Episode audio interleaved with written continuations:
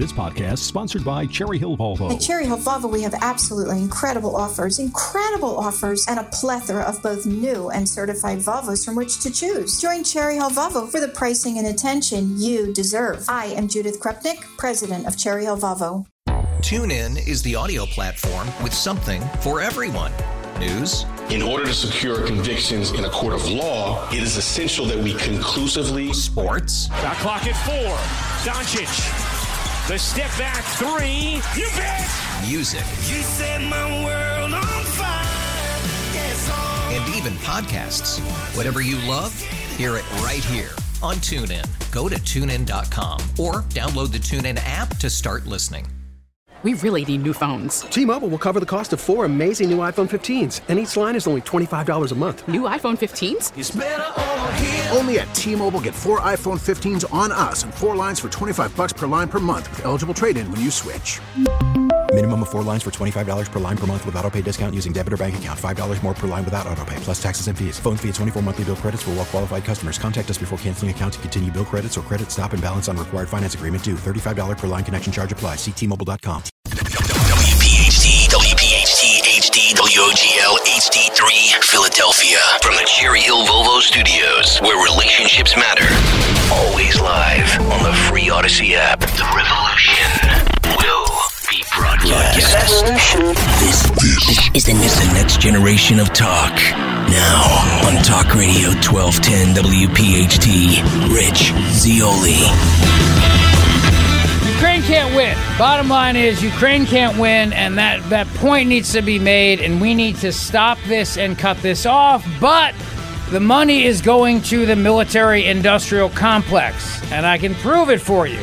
And I will. Welcome back to the show. Glad you're here today. 855 839 1210. On Twitter, at Rich Zeoli. 7.2 million illegals entered the United States under President Joe Biden. That is an amount greater than the population of 36 different states. 36 states. And that's something? Isn't that amazing? Meanwhile, we're hearing how we have to send more money to Ukraine.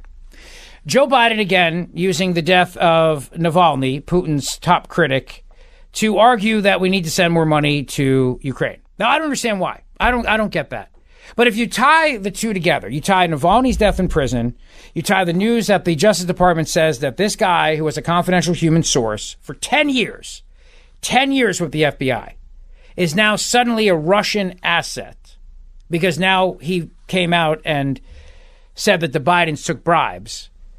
If you tie those two things together, you get, oh, we need more money for Ukraine. Why? Because Putin's now influencing our elections again, and he's killing his enemies, and uh, he's influencing U.S. politics because he had this confidential human source on his payroll, and they were trying to bring down the Bidens. It's the Hunter Biden laptop story all over again.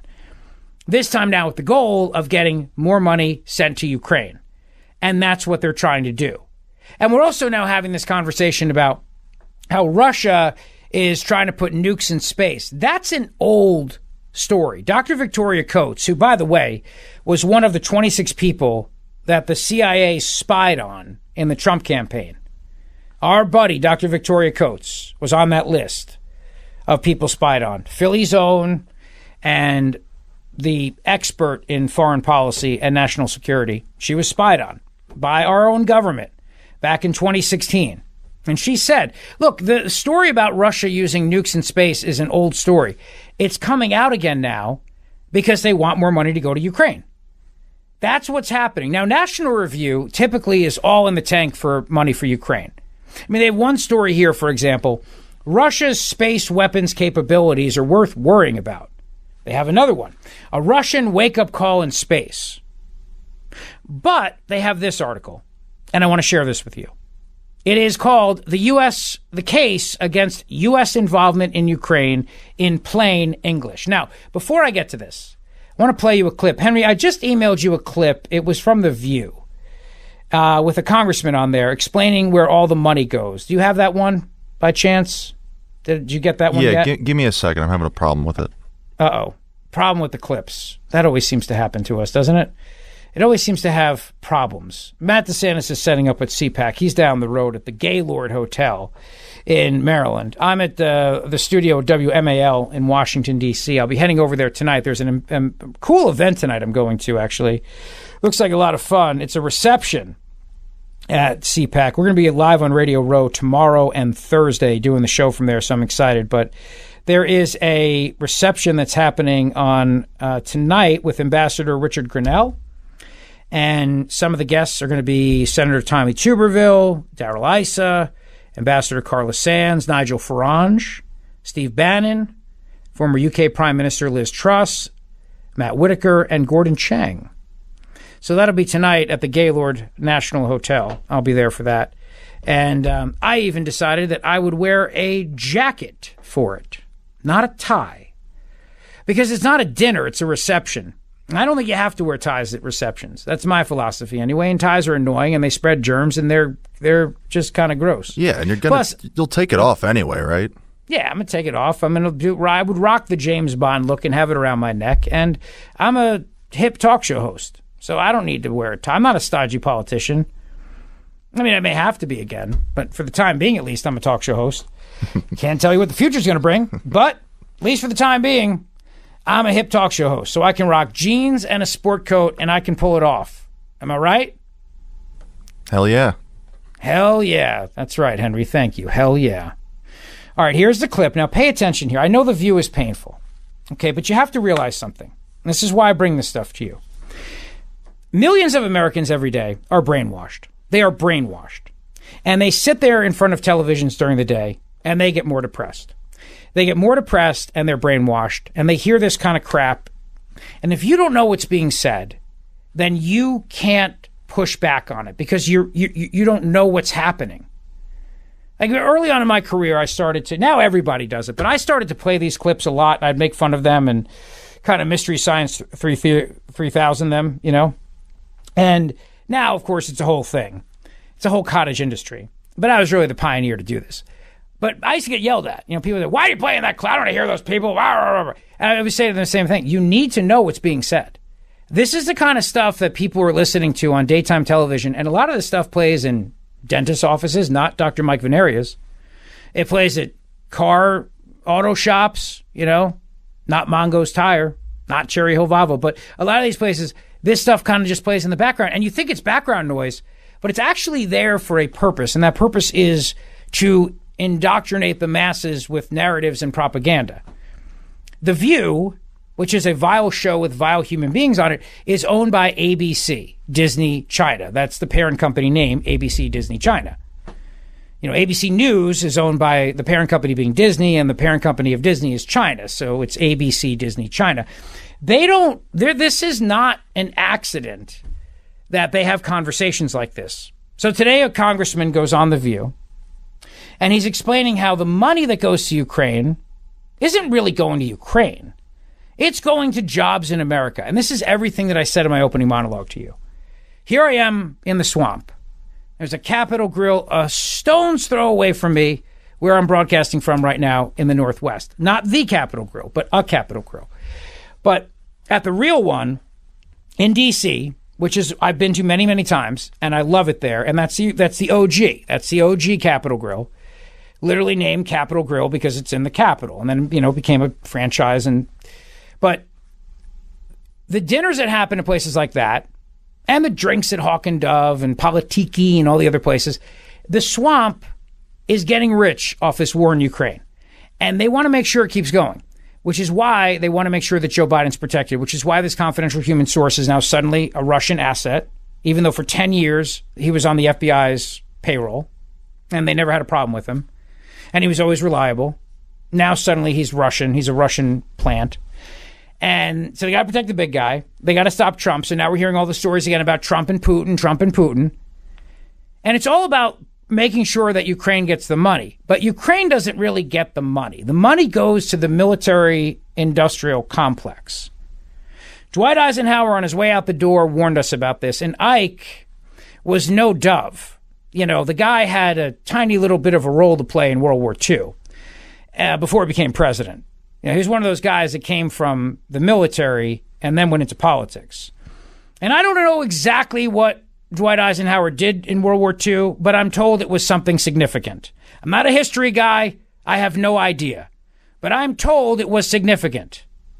And actually, if you ever go to the World War II Museum in New Orleans, you'll learn a lot about General Eisenhower and his role in World War II, particularly when it came to D Day.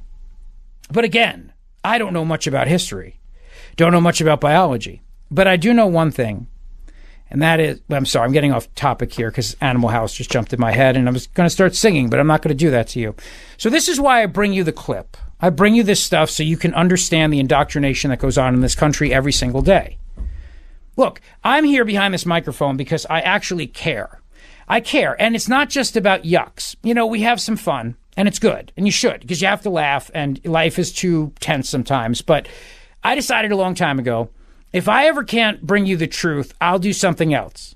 I'm a very talented guy when it comes to things that don't involve the following physical labor, car maintenance, home improvement, anything manual, anything that actually involves me being at a desk for eight hours because of my attention span.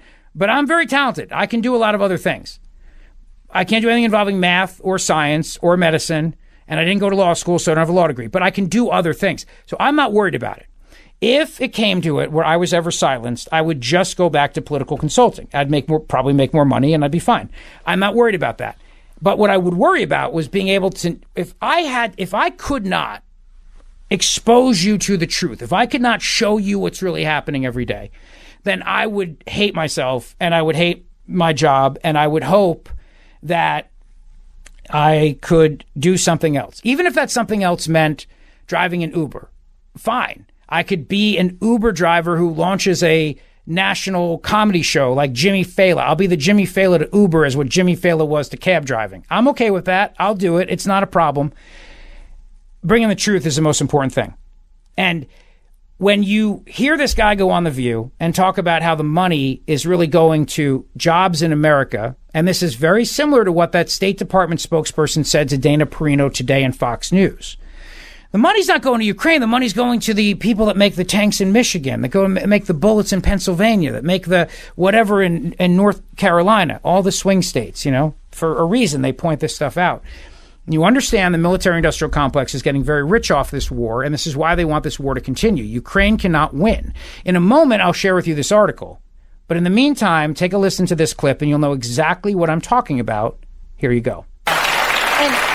Mr. Leader, you you also met with President Zelensky at the Munich Security Conference this weekend, and you alluded to there's this 95 uh, billion dollar package on the floor uh, to support Ukraine, which sounds like it's dead on arrival because some of these Republicans blocking it. I know your colleague Brian Fitzpatrick, a more moderate Republican, has offered a solution to try to move it forward. Some Republicans could even do a discharge petition to try to force this vote. What is what can be done, and what's the likelihood something passes this Congress to support Ukraine going into their spring counteroffensive? Yeah. Well, all options legislatively are definitely on the table. Mm. Uh, Congressman Fitzpatrick was on the trip. Uh, also, the Republican chair of the House Intelligence Committee, Chairman Turner, was on the trip. They both expressed to President Zelensky and to us in our conversations that they want to find a way forward to work together mm. and to get this bill on the floor for an up or down vote. Uh, it passed the Senate with about 70 votes. Yeah. Came over to us. It's comprehensive and it's bipartisan. Now, at the same time, we all recognize that there are issues domestically that we need to continue to prioritize, and we will. We'll continue to work hard to fight for lower costs and for better paying jobs and to grow the middle class, for safer communities, uh, and of course to build a healthy economy that works for everyday Americans. This is our top priority and will continue to be. But at the same time, America has always been a leader of the free world, and we cannot abandon our post. Do, do these lawmakers understand that this isn't a blank check to Ukraine? It's in fact to to manufacture weapons in the United States. That contributes to our GDP in addition to supporting Ukraine against Russia. Has that argument been made? That argument has definitely been made. We probably will continue to elevate it so that the American people hear it, that these are investments that will be made in the United States that will generate economic activity for everyday Americans. There it is. Some of my colleagues on the other side of the aisle understand those dynamics, but others are more concerned with performance politics yeah. and political stunts. All right, that's enough of that. Thank you, Henry. So you see, that's that's what I'm that's exactly what I'm telling you. This money is going to the defense industrial complex in the United States of America. That's why the swamp wants to stop Trump. That's why the swamp wants either Nikki Haley or Joe Biden or whoever the Democrats put in if it's not Biden. As long as it's not Trump. And this is why now Trump is Putin's puppet. This is why anybody who opposes funding the war in Ukraine is a puppet of Putin, wants to see Putin win. And then we hear all the things about how our kids are going to be fighting the Russians in World War III. And it's going to be just like that movie. They'll be parachuting in. You know what I mean? The Wolverines will have to gather together and they'll all have to get in the pickup trucks and we'll go fight them in the mountains. We keep hearing this stuff over and over again. Red Dawn. We keep hearing this stuff over and over again because it's propaganda, because the swamp, the military industrial complex, and the leeches who leech off of that, the lobbyists and the lawyers and all the people who have seats on boards of these companies, and they're all intertwined. ABC, Disney, and the military industrial complex they're all buddies they, they, share lobbyists they share lawyers they share receptions they share they share political consultants it's all intertwined it's all intertwined here. But the reality is, Ukraine cannot win. And this piece by Michael Brendan Dougherty at National Review is excellent. And he says here, let's lay it out in plain English. The case against appropriating another $60 billion to support Ukraine's defense against Russia is still largely the same case against America involving itself deeply in Ukraine's politics at all.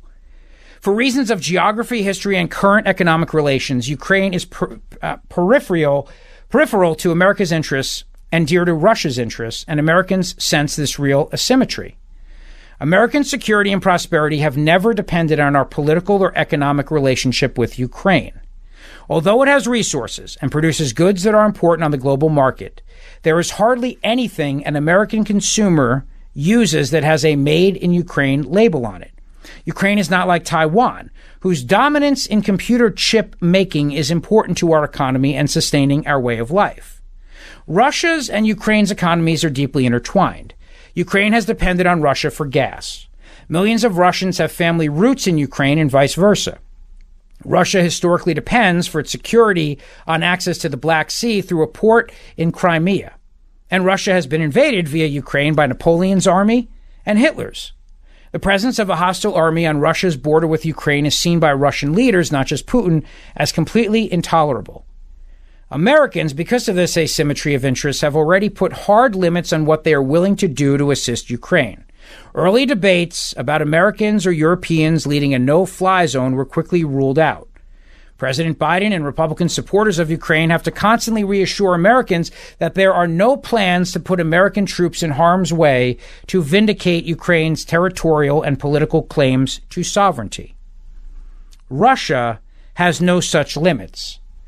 These hard limits, the very ones given within our Constitution, should have cautioned American politicians from rhetorically inflating this conflict into one that would determine America or NATO's credibility, or that implicated the future of the entire free world.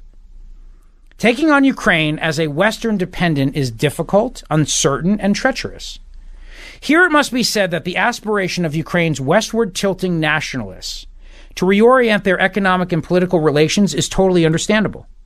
Russian and Ukrainian economic relations can feel predatory to Ukraine. Millions of Ukrainians have worked in Poland and have seen what decades of economic growth within the European Union can do for a post Eastern Bloc state.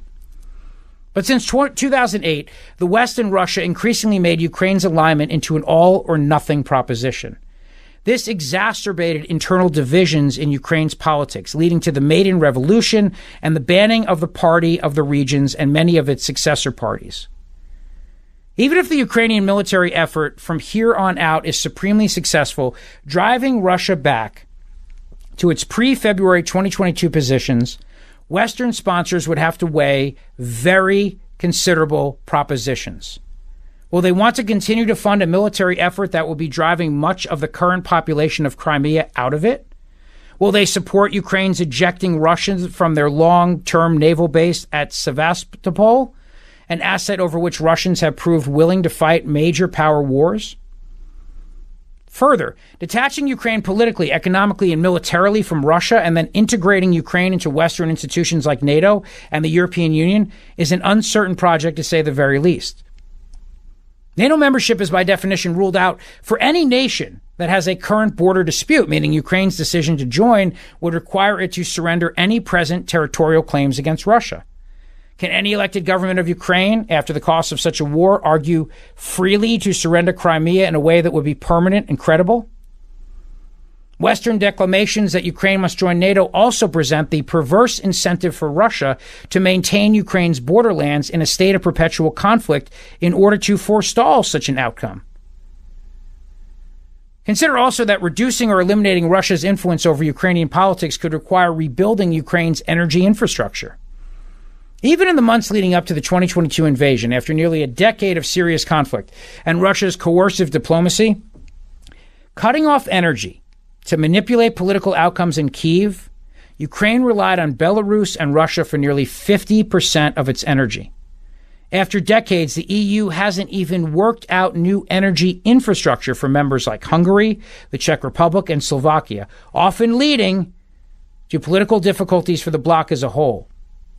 Those members are currently scrambling to sign liquefied natural gas contracts with Qatar, Turkey, and Poland. And by the way, the United States of America just announced that we are not going to be exporting any more liquid natural gas. So all these countries are going to be dependent again on our enemies. That's right. Ukrainian membership could also exacerbate an anti EU sentiment within the bloc by further driving up internal migration. EU membership would grant all Ukrainian citizens a right to settle and work across the EU. In the past, such an outflow posed serious issues of brain drain for Hungary and Poland, a risk that a, re- that a rebuilding Ukraine would be ill prepared to endure. Finally, and most challenging, there is Ukraine's political culture. The westernization of Ukraine has depended on illiberal and extreme nationalist suppression of those elements in Ukrainian society deemed backwards or Eastern looking. See, you don't hear this. They don't tell you this in America. Illiberal is the is, is the opposite of liberal. So when you talk about an illiberal place, that means there's no freedom. You don't hear about this, but the efforts going on in Ukraine include legal and extra legal warfare, the banning of political parties and opposition media, criminalization of, of monolingual Russian popu- uh, publications, limiting Russian language imports, a pattern of selective prosecution and anti corruption uh, efforts. It also includes the persecution of the Ukrainian Orthodox Church, which has made big public gestures of breaking with Russia's political leadership, though not enough to satisfy the government. And in addition to that, they've just canceled the election because they're in the middle of a war. The problem is that none of this will get debated by our Congress. None of this. The proponents of this funding need to be asked hard questions about American power and resources. They need to be asked how they could be so flippant. How was it that they came to throw around such large but empty promises and billions of dollars in a war so peripheral to our interest? Moralizing and wish casting is not to be confused with stewardship of a global order. And how dare they turn their back on the American people?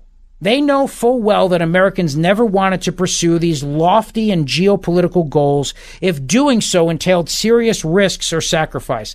Now they come around and blame the voters and those representing them for their supposed backstabbing or for sympathizing with Putin. These politicians are not friends of democracy. They believe the voters are too ignorant to believe the intelligence briefings because they know the voters would never believe it and they don't want to stand for it. And that's why Congress won't debate it. Opponents of Ukraine funding don't need moral permission from their critics to dissent from some imagined golden orthodoxy in favor of the Ukrainian cause.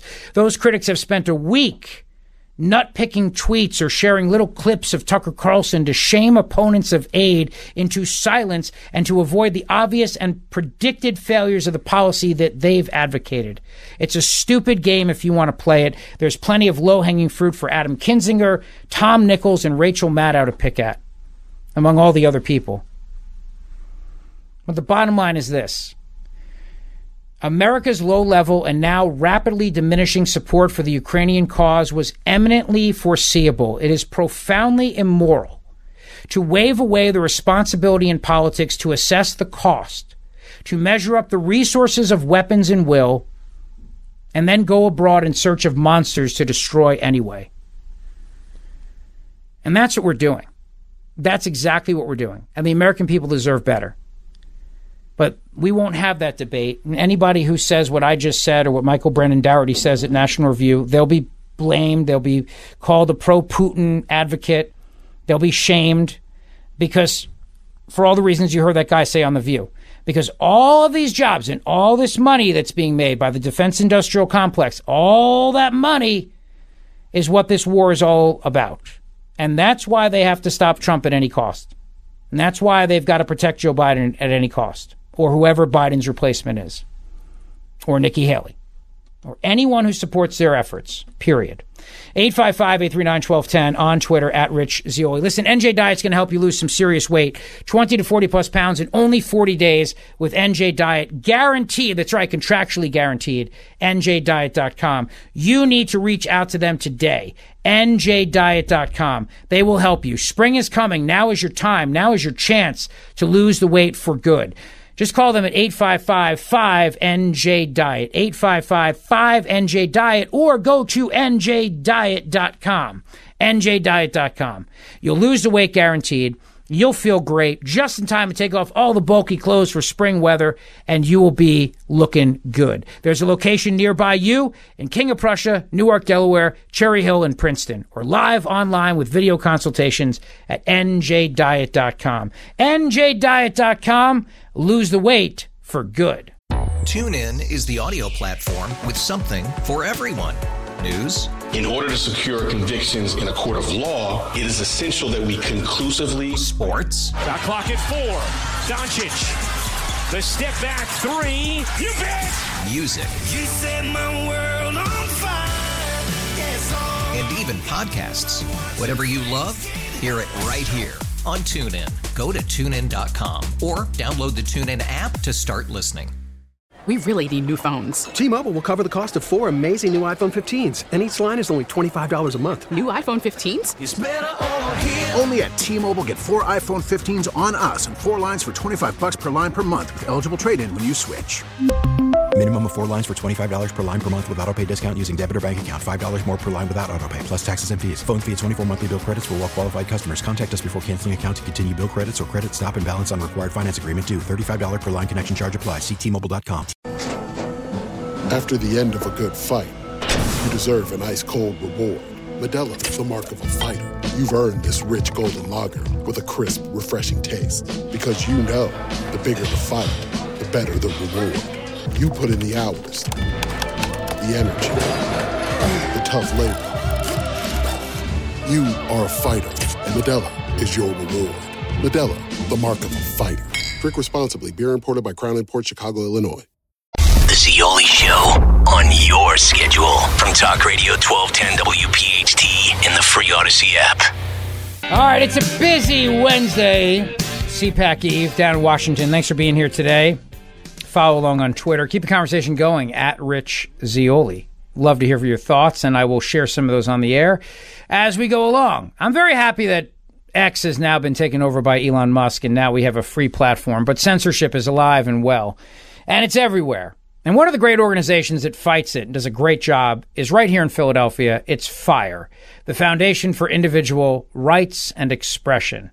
And joining me now is Aaron Terr. Aaron is the Director of Public Advocacy for the Foundation for Individual Rights and Expression. Aaron, thank you for making time today. How are you doing? I'm doing well. Thanks for having me on. I like the uh, Dire Straits intro. Well, we did it just for you. It's a your walk-on song, like the Phillies have, you know. Uh, let's Great. Let's talk about uh, the efforts of Fire because you know years ago it was the Foundation for Individual Rights in Education, and then you guys decided to branch out and expand, and I'm glad you did because it's not just simply education anymore. It seems to be censorship is everywhere we look. Yeah, that's right. Uh, you know, we um, we were the Foundation for Individual Rights in Education for about 20 years, uh, and we accomplished a lot in that role. There was a lot. There was a lot of stuff going on on campus during that two decades that we uh, we had to focus on. But yeah, over the last few years, we just saw growing threats to free speech off campus and uh, a creeping illiberalism in our institutions. Um, and you know, six in ten Americans say they think that our democracy is at risk because people are afraid to speak their minds. So whether it's legislative assaults on First Amendment rights or just kind of a cultural crisis of faith in free speech as a fundamental American value, it started to become clear that we needed to build a movement uh, that fights to preserve free speech in the court of law and the court of public opinion, uh, and that we need an organization exclusively dedicated to defending free speech, both on and off campus, uh, without any partisan bias. And we increasingly heard from our supporters who wanted to see us take our brand of free speech advocacy uh, to the broader society. So that that was that was all behind our decision to expand. And what I like now is, and I've talked about this before with Greg Lukianoff, who's of course the uh, the big guy over there, is yeah. we have a lot of college campuses in this country that are they are not epicenters of free speech at all. In fact, when the the heads of all the different elite universities were getting grilled by Congress over their decision to allow certain speech on college campuses, I really had no sympathy for them because they have been the biggest critics in terms of, of, of speech, the biggest silencers, for example, the biggest people that turned around and clamped down on expression. So y- when you when you start turning into the censorati, then you, are certainly subject to be criticized for the speech that you ultimately do allow, since you don't have a consistent policy on that. And that's what I think you saw play out there. But you guys always put lists out together, and, and you have your, your 10 worst censors of 2024. Now, what does this mean, America's 10 worst censors? Well, Americans on and off campus are finding it difficult to speak freely without facing retaliation from the government, uh, from university administrators, from their employers. Uh, and you know, until this year, we used to, the list used to be the 10 worst colleges for free speech. But since we expanded off campus now, we wanted to change the criteria to include some censors that uh, exist off campus as well. So now we have kind of a mix of the five worst on campus censors and the five worst off campus. And it's you know, we, we, we do our best to try and pick what we think are the 10 worst examples from the previous year. It's, it's, it's actually pretty difficult to choose because there's a lot to choose from. But, um, but the point of this list is just to shine a light on some of the worst that we've seen with the goal, the goal of raising awareness of how uh, these institutions and authorities are infringing on Americans' First Amendment rights or undermining a culture of free expression. And the hope is that by naming and shaming them and giving them a little bit of unwanted media coverage that we can discourage this kind of censorship in the future. Absolutely. So let's start with the San Diego Middle School, who uh, went after a kid for, and I'll use air quotes here, uh, blackface. That's right. So uh, this this middle school student, he went to a local high school football game with his friend, and there were a lot of people in the stands that were wearing face paint, body paint, as as anyone who's watched a football game or almost any sports game before has seen. Uh, and so his friend, he decided to put on some himself. His friend put uh, this black face paint on based on a picture that they found online of like an athlete wearing this. If anyone, you know, athletes will apply eye black under their eyes to reduce glare, but now there's kind of a trend where some athletes will just will smear the eye black down their cheeks almost to look like war paint. And so that's the look that he was going for. And so he did that. There was no disruption at the game. Nobody said any ne- anything negative to him. But then about a week later, the principal uh, pulled the student and his parents into a meeting and said, "We're suspending you for wearing blackface," uh, which is just absurd. Um, because if you look at the student's face and then you look at athletes like I'm sure your listeners will know, Jalen Hurts, uh, Bryce Harper, they they wear they wear uh, eye black in kind of the same style. Um, it has nothing to do with blackface. Has nothing to do with mocking or ridiculing black people, unless you think that's what Jalen Hurts is doing. Um, so it, it was just an absurd case. Just an absurd mischaracterization of what the student was doing. There was no disruption of any school activities, which is the standard that schools have to show in order to justify punishment of student speech. But unfortunately, you have a lot of uh, K-12 administrators out there who think that they can just punish students for anything that they or other people find offensive, and that's actually not the way it works. Uh, the uh, th- this raid of a, of a newspaper by this small town police department, Marion County. Uh, this was amazing, and, and as, as you guys put it, it would make the the founders' blood boil here. It's Marion, Kansas. Uh, together with the help of a magistrate judge, they cobbled together a search warrant to invade the offices of a family-owned newspaper because they didn't like that the newspaper had dirt on a political ally, not to mention the paper's investigations into alleged misconduct by the police chief. Uh, so they went in there and they seized computers. They ripped a reporter's cell phone out of her hand. They rummaged around the home of a 98 year old co owner of the paper. Uh, and then she actually passed away the next day. She was she was in shock. I mean, I'm not saying that necessarily was you know a correlation here, but she did die the next day. Um, and and it, w- what happened here was was awful. But the good news though is that there were ramifications for this shameful attack on the First Amendment.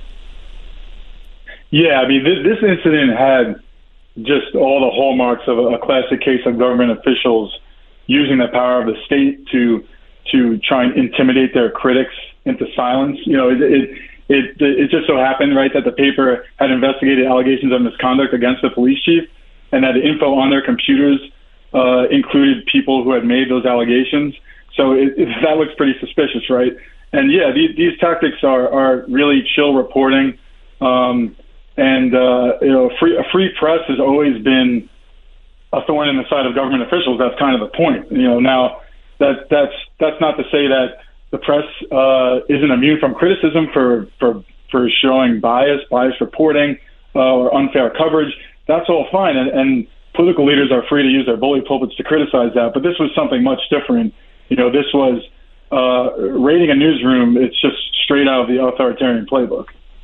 And the chief resigned. Good, good riddance. I mean, and that's that right. Outrageous. Uh, there's another story here, and this is you know something we've talked about a lot, Aaron Terr, and that is the uh, the medical community. You know, you're told to toe the party line or shut the hell up, and we've seen this through COVID. We've seen this with a lot of different things. The Mayo Clinic College of Medical Science punished a medical professor by the name of Michael Joyner for sharing his expertise and research. Tell us about that. That's right. So Michael Joyner, he has a long and distinguished career. He's been at the Mayo Clinic for I think about three decades, uh, and major media outlets often seek out his expertise on a whole uh, variety of medical issues. But when he recently offered this commentary on convalescent plasma treatments for COVID uh, and research on sex differences in athletic performance, Mayo Clinic decided to to suspend him for not sticking to quote prescribed messaging uh, and reflecting poorly on their brand and reputation. They also criticize him for using idiomatic language, which uh, which is just kind of weird, um, and then put a gag order on him. So now he so he can't speak to the media even in his personal capacity without prior approval. Uh, and I think Mayo Clinic here really said the quiet part out loud when they told him that his comments hurt their brand and reputation. That just kind of sums up the problem with so many institutions of higher education that they act more like corporations than institutions dedicated to the pursuit of knowledge. Um, and that leads them to devalue free speech and academic freedom because they're more worried about students and faculty saying things that might cause controversy and hurt the brand than they are with the pursuit of knowledge and truth. Yeah, it's kind of. It reminds me of what uh, Dr. Jordan Peterson has been going through in Canada. It, very, very similar to that as well. Uh, book censors, next on the list from the Foundation for Individual Rights and Expression. Book censors. Legislators and publishers bravely protect American people from dangerous children's authors like Mark Twain, Roald Dahl, and R.L. Stine. I, you know, I, I read this recently that I, if you own a digital version of something, a movie or a book, the publisher has the right to edit that even though it's your property because you have it in digital form. So the advice I always give to people is if you love something, like for example, like one of my favorite movies of all time is Animal House. I know at some point that movie will be banned. I have a physical DVD copy of that and I'm never letting it go because I don't want them doing anything and they can actually go in and edit this stuff even though it's your property. You own it. You bought it, but the license that you agreed to with all these services says at any point the publisher can go in and make updates. And so you might go into your Kindle one day and start reading Charlie and the Chocolate Factory and realize that they've canceled the Oompa Loompas because they've offended somebody. Exactly. I think that's great advice to keep stuff in, in physical form. Uh, my brother has a huge DVD collection. I actually still have a DVD player myself. And yeah, I mean, I, I, I now I don't have any plans to get rid of it. But yeah, this phenomenon of publishers uh, sanitizing classic books uh, to make sure they don't have problematic language and doing it without the author's consent. I mean, it's really it's kind of just gross. And um, and you yeah, you have to see some of these changes to believe them. I mean, Penguin edited a bunch of Roald Dahl's books. In, in Charlie and the Chocolate Factory, there was a line that read, "Augustus was deaf to everything except the call of his enormous stomach," and they changed it to Augustus was ignoring everything you know, they took out another paragraph uh, because it talked about a character playing with a toy toy pistols. Um, and I think one and another one of my personal favorites was from the witches. So in that story, the witches wear wigs and gloves to hide the fact that they're bald and have claws. And th- there was a line in the original that said, "You can't go around pulling the hair of every lady you meet, even if she's wearing gloves. Just you try it and see what happens." And they changed that to, "Well, there are plenty of other reasons why women might wear wigs, and there's certainly nothing wrong with that." Uh, how did they change to Kill a Mockingbird? Out of curiosity, or did they change I- that, or did they just they change to to Kill a? Mockingbird? I don't. I don't. Oh, to Kill a Mockingbird. Uh, I don't know that they changed anything in that, but but that book has always been a target um, of censors because for a couple of reasons. I mean, one, it contains racial slurs, um, and there's also always been this kind of objection to To Kill a Mockingbird that it promotes a white savior narrative. Um, so there have been attempts to remove it uh, from from libraries for that reason. Also, doesn't it also now um, uh, kind of uh, un- undercut the "believe all women" narrative? uh, how so? Well, I've heard that, you know, because obviously she she fakes the rape, right? I mean, she she makes it. up. Oh, oh, I see. You know, so I, I mean, I, I at one point had, had, had heard that they wanted to cancel that book because it she lies about the rape, and therefore, you know, that book undermines the idea that Oh, you're supposed to believe all women. That was actually a legitimate thing I, I, I read once. So, um, all right, let's move over. Speaking of women, San, San Francisco State University, they um, we're going to have Riley Gaines come and speak. Riley Gaines has been an outspoken advocate of protecting the rights of women in athletics, and she is very much opposed to the idea of letting transgender men compete against women in women's sports. And so she was going to speak there, and what happened? They shut it down, but then you guys intervened. Yeah, while she was speaking, there were uh, protesters who were repeatedly disrupting the event by stomping and yelling inside the room, in the hallway, uh, immediately outside. And then after the speech, um, she, the police had to escort her from the room, uh, and the crowd followed her and accosted her in the hallway uh, to the point that the police actually had to lock her in a secure room for almost three hours until things uh, died down. Um, and so, yeah, this is this is one of the worst examples we've seen recently of the, the heckler's veto, which is uh, you know a term for when uh, people who are opposed to a speaker disrupt the speech, try to prevent them from speaking through the use of force, through, just creating a lot of noise, pulling a fire alarm, blocking entrances, um, anything like that. And this has been one of the the problems, uh, trends that censorship trends that we've seen rising on campus in recent years. Um, and it's really it's a form of mob censorship. It's not itself a form of free speech. You can protest, uh, you know, non-disruptively. That's totally within your free speech rights. But when you prevent someone else from speaking, that's mob censorship. And unfortunately, we have recent data is showing that 63% of students think that shouting down a campus speaker uh, is acceptable in at least some circumstances, and about a quarter think that even violence can be an acceptable response in some in some circumstances. The amount of young people who support hate speech laws is terrifying to me. It really, it really is truly terrifying.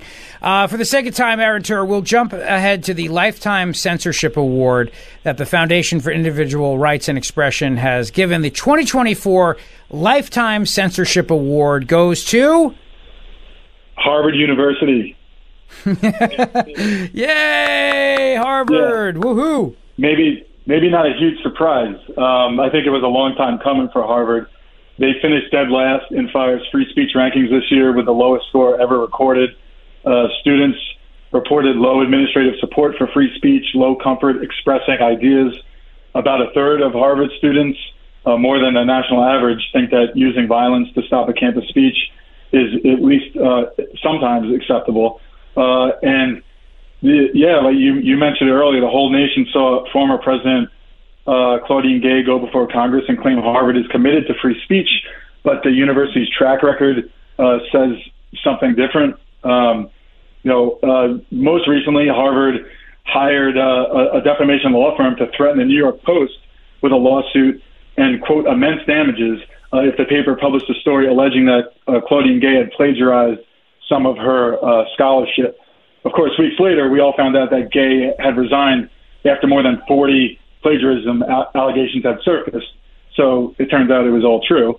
Um, and uh, I could just go down a whole laundry list of, of other incidents at Harvard. They they drove out lecturer Carol Hooven for arguing that uh, biological sex uh, sex categories are, are real and meaningful.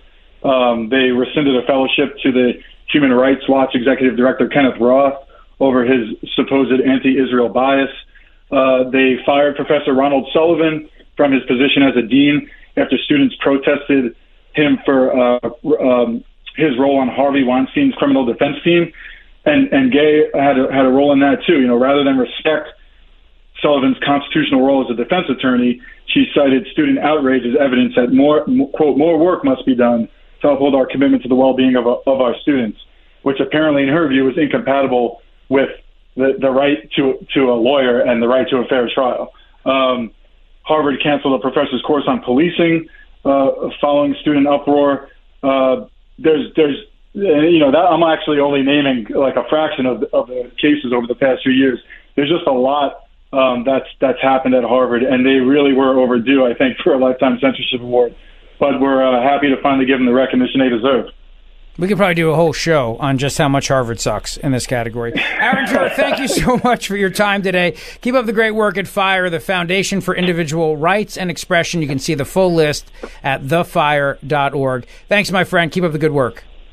Yeah, thanks so much for having me on. The Rich Zeoli Show on Talk Radio 1210 WPHT. All right, so the uh, uh, what was I going to say? Now we got a lot to talk about before we go. Oh, Trump! Yes, Trump had his big town hall meeting last night. I got a lot of audio clips for you on that. And uh, COVID, they're still saying now COVID did not come from a lab. Yes, Dr. Paul Offit is still claiming that BS. So I'm going to share that with you as well as uh, we continue along the show here today. The big story of the day, though, is uh, is still the political uh, landscape as we head into the South Carolina primary. The big story brought to you by Dr. Mike Vanaria, vanariadental.com. Uh, and that's also our sponsor for the segment because Dr. Mike is a great guy, a great friend, and he is my dentist. Dr. Mike Vanaria, vanariadental.com. I'm telling you, if you need a new smile, you want to go see him today. Go see him now. He'll give you the smile you deserve. Beautiful, beautiful work. And Dr. Mike will make sure that you're happy because he's committed to care. That's why for 10 years in a row, he has been named a top dentist in South Jersey by his peers. And he has two offices to serve you, Cinnaminson and Woodbury. That's right, right over the bridge. Dr. Mike is the master of dental implants, the master of complicated dental work. If you've already had an estimate, go see him for a second opinion. You'll be glad you did and you'll love the whole staff is great. The music playing is wonderful, and everybody is dedicated to your smile. And you deserve a great smile because a great smile says so much about who you are. So don't wait. Go see him today. VanariaDental.com. My dentist, my friend, and the master of dental implants, Dr. Mike Vanaria. VanariaDental.com. Thanks for listening to the Zeoli Show podcast from Talk Radio 1210 WPHT and the Audacy app. You know, I mentioned earlier to you, as we were talking about the question of um, our kids, are they depressed and is social media to blame as part of the problem? And Henry, you said you liked that interview. You got a lot out of that. Yeah, I thought it was well informed. I thought it was a really good piece. I, I, it's something I'm interested in, always hearing like what what is causing kids to be a little sadder nowadays. What do you think it is? I, I, I don't yeah I don't think social media helps, but I, I I don't know. It's it's I feel like there's a lack of just something to work towards. You know, it, it, like the future. Like if you watch the news, it's always about you know doom and gloom, and it's like, well, what am I? What do I care? What am I doing anything for anyway? Anyway. Interesting. Interesting. So they're uh, they're they're getting bummed out by the state of the world. Yeah, I, I hmm. think that plays a factor in it. I mean, I I think yeah, like she said. I mean, there's a lot of factors at play here, and I think that's one of them. Social media can be one of them. All those things. Well, here is a, um, a, a, a clip from NBC News. They had the American Academy of Pediatrics, and they were talking about how fat kids, and I was one, so I can say that. You know, I wore the husky jeans. I did. I wore the husky jeans. My problem was Jello pudding pies, and Mama Zeoli would always let me have an after-school snack, and it was never healthy. And I would also carb out on the weekends, obviously. Italian, you know, a lot of bread, a lot of pasta. I was a fat kid. So I lost weight. I had to get in shape. And a big part of the reason was because I got, um, well, now they call it bullied, but I just, my friends would make jokes, you know, like, oh, you got man boobs, you know. And that would motivate me to get in shape. Now I can't do that anymore. So, because kids are not allowed. So now a lot of kids who are heavy don't even know they're heavy. You know what I mean? Because nobody tells them that they're heavy because you can't make jokes, can't can't because that's bullying now. I hear you. I hear you 100% on that. I agree. So I was clearly tubby, and my friends would let me know I was tubby, and I did something about it. But now we're just trying to get kids hooked on drugs. So we're, we get we we serve them terrible food that's bad for them, and then we we bulk them up. We don't let them go outside. We do all these things, and then we have a drug for that. And now we want kids to start using this stuff as early as 12 years old. Take a listen. More than 20% of 12 to 19 year olds are considered obese. Obesity specialists say these meds, along with a healthy lifestyle, can be used preventatively to tackle excess weight before it leads to other health conditions like diabetes, heart disease, and high blood pressure. Which is why the American Academy of Pediatrics now recommends weight loss drugs be offered to those as young as 12. Dr. Amanda Velazquez is the director of obesity medicine at Cedar Sinai Medical Center and a paid consultant for weight loss drug makers Novo Nordisk and Eli Lilly. What do you say to people who say 12 is too young to put a child on a weight loss medication? Yeah, I think that it's about education for the family because I think there's a lot of perception about using the medication about uh, for really appearances. That's not what we're here to do. What we're here to do is help to your patient, a 12 year old, be healthy. There you go. Yeah, it's fine. 12 years old, just start getting them hooked on Big Pharma now, and then as opposed to getting outside and, you know, getting in shape and losing weight. All right, listen, we got a big five o'clock hour coming up. Donald Trump's town hall meeting. We got a lot of great audio for you. I'll tell you what it all means heading into South Carolina, who he's thinking for VP, what that means. We got 30 minutes of nonstop talk coming up for you. And I want to thank again my buddy, Dr. Mike Vanaria, vanariadental.com. Go see him today for your perfect smile. You deserve a great smile. vanariadental.com, V A N A R I A. We'll be right back. Rich Zeoli, weekday afternoons, 3 to 7. Talk Radio 1210, WPHT, and on the free Audacy app. TuneIn is the audio platform with something for everyone. News. In order to secure convictions in a court of law, it is essential that we conclusively. Sports. Shot clock at four. Doncic. The step back three. You bet. Music. You set my world on fire. Yes, oh. And even podcasts. Whatever you love, hear it right here on TuneIn. Go to tunein.com or download the TuneIn app to start listening. Oh, oh, Protect your vehicle's engine with a full synthetic oil change and save with Mobil One at O'Reilly Auto Parts. Purchase five quarts of Mobil One full synthetic motor oil and receive a $10 O'Reilly gift card after rebate. See store for details. With your Mobil One purchase, you'll also receive two times points during O Rewards Bonus Points Month at O'Reilly Auto Parts. Oh, oh, oh, O'Reilly. Auto Parts. After investing billions to light up our network, T-Mobile is America's largest 5G network. Plus, right now, you can switch, keep your phone, and we'll pay it off up to $800. See how you can save on every plan versus Verizon and AT&T at T-Mobile.com slash across America.